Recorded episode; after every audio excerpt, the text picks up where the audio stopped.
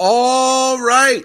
Welcome, welcome, welcome, welcome, welcome on in to the latest episode of the Off Air Podcast. I'm Chris Thomas, joined as always by the head honcho, Mike Conti. And Mike, boy, did we have a doozy for you guys earlier in the week, which means that there was a lot of stuff that I wanted to get to with you that we simply didn't have time for because of this little thing called the 929 The Game New Morning Show that is taking place soon.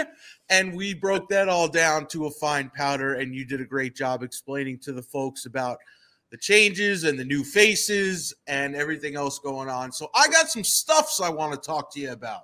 Let's do it. All right. First of all, did you watch the Oscars? Absolutely not. Okay. now let me let me say this. Do you ever watch the Oscars? Absolutely, I do. But this year, I did not see any of the, you know, the big ones that were nominated for lots of things. In fact, I think the only movies I really saw this year were on the seat backs of airplanes. So, like, I, I saw the the new Top Gun movie on an airplane. I think flying out to the Rose Bowl, actually.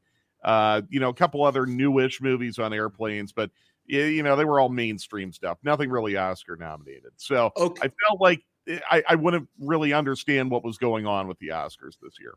Oh, it makes perfect sense. And uh, here, here's my thing the Oscars for me and my family used to be a really huge deal because hmm. my father and I, uh, he does not like sports. Believe it or not, I don't know how that's possible, given he helped birth me and this is what I do for a living.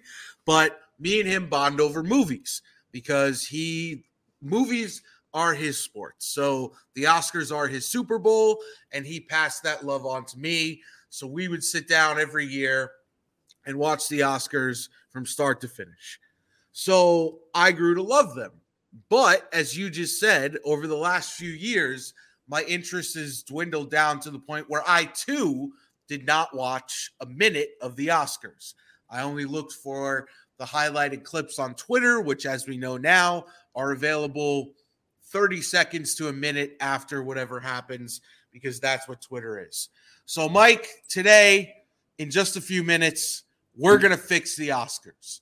All right. I, I thought our man, Abe Gordon, had a fantastic idea on his show last weekend, the Abe TL. And I took that idea and I expounded upon it a little bit. And I even talked about this on Dukes and Bell on Monday. We are going to call these the CMCs, the common man categories. And okay. I think this is how we fix the Oscars because, frankly, Mike, it's gotten too artsy fartsy. It's gotten yep. too way out of left field. The movies, the actors, the actresses. I'm not, like, you know, I, I like to think I have a pretty good working knowledge of Hollywood. It's gotten to the point where even I am like, who is this? What is this? Right. I mean, right and the movies that are nominated banshees of inisherin i fell asleep three times trying to watch it. Everything everywhere all at once was a cool concept but again it was it was like an acid trip in a movie and i was like this is a lot. So here's what we have. I have a couple categories that i want to throw your way and tell me by the end of it once we run through these if having things like this in the oscars would bring you back. First category would be best choreographed fight scene of the year. Hmm. Okay. Would okay. that inter- would that interest you? Most definitely. Absolutely. Who who doesn't love a good fight scene? Okay. So a good example would be we have John Wick coming out in a couple weeks. That would certainly be one that's nominated. Films like Black Panther, Ant-Man, it would give some love to some movies that a lot of people have seen. Creed three. Creed three. Oh, there you there you go. That might be winner by default. Um, by the way, I know we mentioned this before. Every time I see the previews, I'm just like, those dudes are so jacked up. One day, Mike, that's all I want. One day. But you know, yeah. it's hard when we have our uh, lovely friends and sponsors bringing us delicious food every day. I'm trying Hooters to. yeah, and Hooters was back here today by the way. Oh, There's Hooters up here right now. Oh, so be ready. More oh. fried food for you. Oh, no, it's goodness. impossible. Chris, no joke. It like uh 10 years ago, well, maybe a little more than that now. Uh, I weighed 190 pounds, if you can believe that. You know, I'm probably way north of 300 now. Uh, what happened? You know, eh, I used to run marathons and and I had like my little six hour a day shift down the street at a radio station that shall not be named. And then I didn't have anything the rest of the day. I didn't have a girlfriend or or anything that would take up my time. So I just spent all my time running. Uh, and um, I actually used to run marathons and everything like that. And then, um, you know, I got into a relationship where I had less time to exercise. I had to spend more time on that. And then I took a job here at 92.9, which really took up a lot of my time. Oh, sure. And now, now look at me. But but there was a brief moment, a brief moment where I actually felt pretty good about the way I looked, and it was it was nice while it lasted. Yeah, mine was what killed me was the overnights. Lost everything. I lost my sleep regimen. I lost my diet. I lost my exercise routine. Uh, but it's a necessary evil if you're trying to make it in this industry. All right. Second category best cameo. And my impetus for this was uh, Tom Cruise in Tropic Thunder because Okay. that not only was a great cameo, but it basically resurrected his career, which was floundering at that point. So everybody Yeah. loves a good cameo in a movie. So why not bring it to the best of the year? Yeah, And- I, I would I would say if that existed 20 years ago, Chuck Norris almost certainly would have won an Ah. Oscar for his cameo in Dodgeball. yes. It's actually funny. Like there's, I think there's a record for like shortest appearance in a movie that led to an Oscar, and I want to say what was the movie? Um, what was it? Network. It was about Howard Beale, the crazy newscaster who. Um, uh, it, it was made in the 70s and and um, you know he had a producer who had all these crazy ideas and they basically remade uh, network television there was a scene where one of the network executives fessed up to his wife that he was having an affair Mm. and it was only a 90 second scene and it was the wife basically kicking him out of the house she won best supporting actress for that Wow. and was only on camera for about 90 seconds. So, you know, the Chuck Norris cameo in Dodgeball, I think was maybe 10 seconds. That would set the new record for shortest time on camera with an Oscar. Is that the one where Albert Brooks has a panic attack on the on the set? Or am I thinking Not- of a different movie? No, no, okay, that yeah, that's another excellent one. Okay. No, Not when he sweats so profusely. that- yeah, yeah, yeah. no, no, no, no, no. What, what that might have been broadcast news. I- I'm gonna- yes. I'm yeah, right now. How we'll, we'll get to uh, the we'll get to the bottom of this. All right, Yeah. next next category. Now they have best animated feature, but they don't have best voiceover work.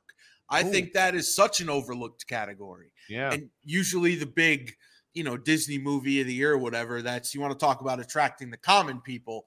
Every everybody basically with a family goes and see those. So yeah. um, next one, best choreographed chase scene with a vehicle.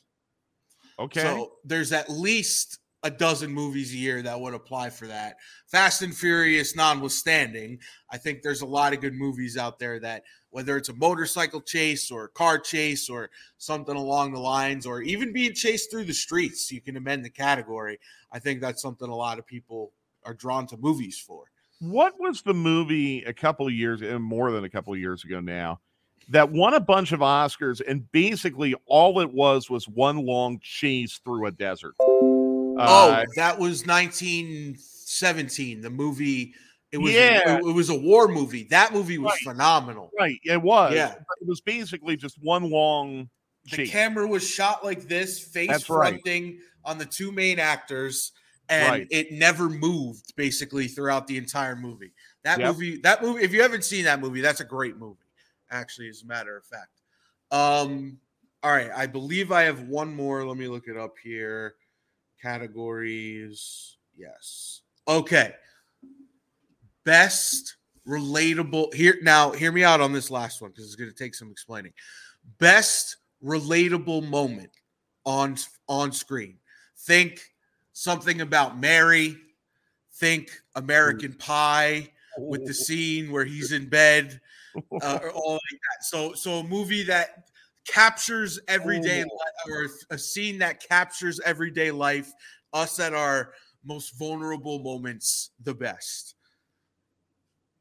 That is a great category because what do we remember the most Yep. from There's Something About Mary or American Pie or boy, you you name it. I mean, The Naked Gun. Yeah. Uh, I mean, there's I mean the the um, the Enrico Palazzo scene from The Naked Gun would have won numerous Oscars if I had any vote in anything. there's I- know and this gets back to your original point. The Oscars now it's it's become an award for the artsiest, fartsiest movie. I think anything that draws any kind of a strong emotional reaction has done its job in being a good movie, and there is no stronger emotional reaction, in my opinion, than laughter. yep. Comedies never win anything at the Oscars. It's Nope. been a long time since they have. Change that. Give me look. Give me a best comedy. You know they do it in the Emmys. Give me a best comedy. You know everything else is going to be drama or action or something in that realm or a biopic. Give me a best comedy category. You know the sad thing is, I think unfortunately, too many movies over the last five or six years just haven't been very funny. No, I think because people are afraid of uh, cancel culture. That's exactly they're, right. They're afraid Yeah. of making a movie that people in today's day and age just assault and then it ends their career. Yeah. But look up after we're done taping here. Do yourself a favor and look up. Just Google search new Jennifer Lawrence comedy. Okay. Preview for this just dropped. The, the the synopsis is her. She is a struggling person, just like out there in the world, trying to pay her bills and a family hires her to be a Mrs. Robinson for their 19 year old son who's about to go off to college. but he's such a closet nerd that he can't even muster up the fortitude to uh, do what needs to be done in that category. And the movie's all about them, her taking him out into the world and trying to turn him into a man. It actually looks really good. Yeah. So maybe Yeah. comedies are finally making a comeback. I hope